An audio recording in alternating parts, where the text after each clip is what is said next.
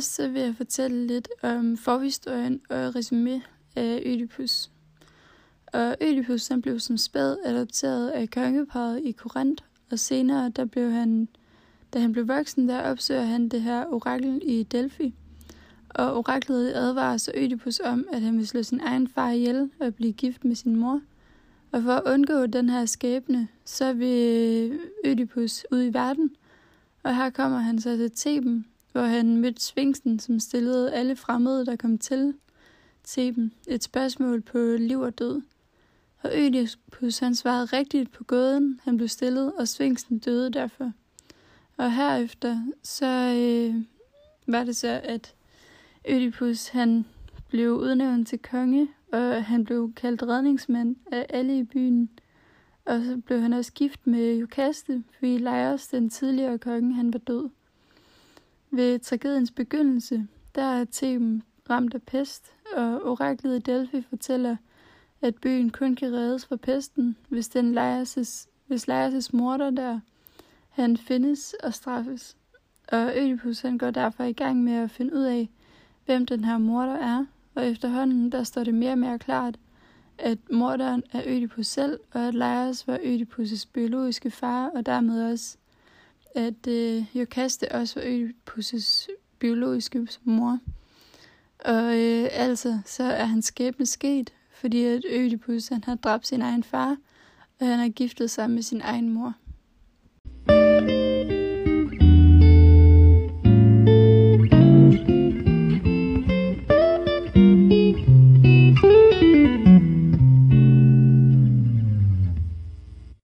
Men hvem er Ødipus i starten der er Ødipus den her meget kloge mand, som viste mod, da det var, han stod over for svingsten, og da oraklet fortæller om, hvordan pesten i byen skal udryddes, er Ødipus også meget handlekraftig og sætter med det samme i gang med at finde den her morder. Og der er et citat, hvor der står, men min bekymring gælder byen, mig og dig.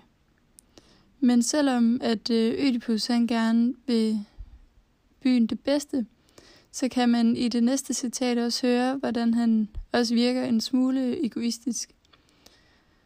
Jeg vil, at disse ting skal frem for dagens lys. Det tjener Føjbers, og det tjener dig til ros, at I bekymrer jer for en, der længst er død.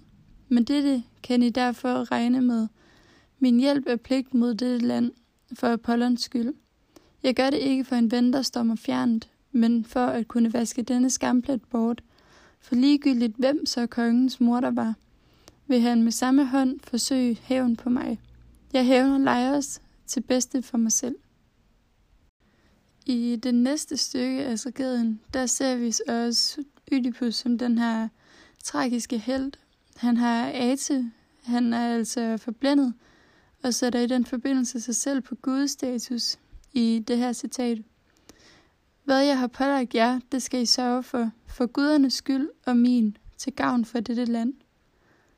Og vi ser flere eksempler på, at han er den her tragiske held i det næste citat, og derfor kæmper jeg så stærkt for denne sag, som om han var min far.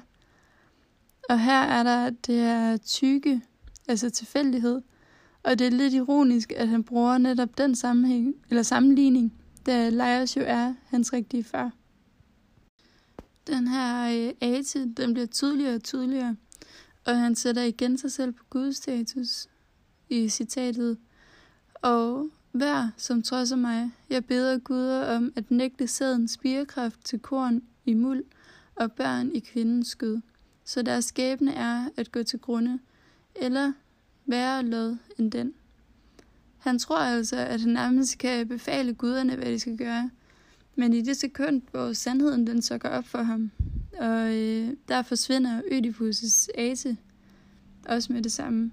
Og Ødipus, han vil gerne lytte nu, hvor han øh, før var fuldstændig forblindet af, at det bestemt ikke kunne være ham, og at han skulle være magtfuld, og hvor han fejrede alle sådan, beskyldningerne af sig. Og i følgende citat, der kan man høre, hvor sådan fornuftig, at han pludselig er blevet. Lad komme, hvad der vil, men jeg vil vide alt om slægten, jeg er af, og hvor ringe den så er. Jeg er den, jeg er, og jeg vil vide alt om slægten og mig selv.